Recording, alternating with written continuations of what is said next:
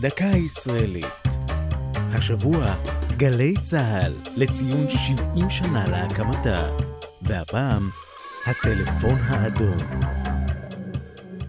לפני יותר מ-40 שנה, הרחק מהעידן הדיגיטלי והרשתות החברתיות, חיפשה התקשורת בארץ דרך יעילה להשגת ידיעות.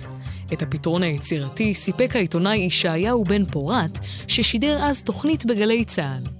עם שובו משליחות בפריז, סיפר למפקד התחנה דאז, מרדכי נאור, על ערוץ רדיו צרפתי, המשתמש בטלפון אדום שאליו מתקשרים מאזינים כדי להעביר ידיעות חדשותיות.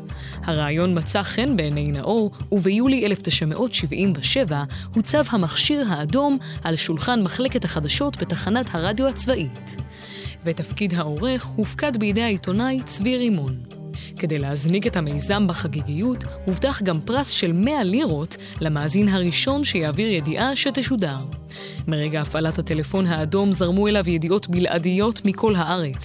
בשנת 1986 הטלפון האדום אף הציל חיים. תושב באר שבע שלקה בליבו ושכח את מספר הטלפון של מגן דוד אדום, צלצל לחדר החדשות, שם ענו לו הכתבים דאז ירון דקל וגיא פינס והמפיקה רינת מישורי. השלושה הזמינו אמבולנס לבית המאזין, וכך הצילו את חייו. זו הייתה דקה ישראלית על גלי צה"ל והטלפון האדום. כתבה שירה אל-עמי, ייעוץ הפרופסור רפי מן, ייעוץ לשוני הדוקטור אבשלום קור.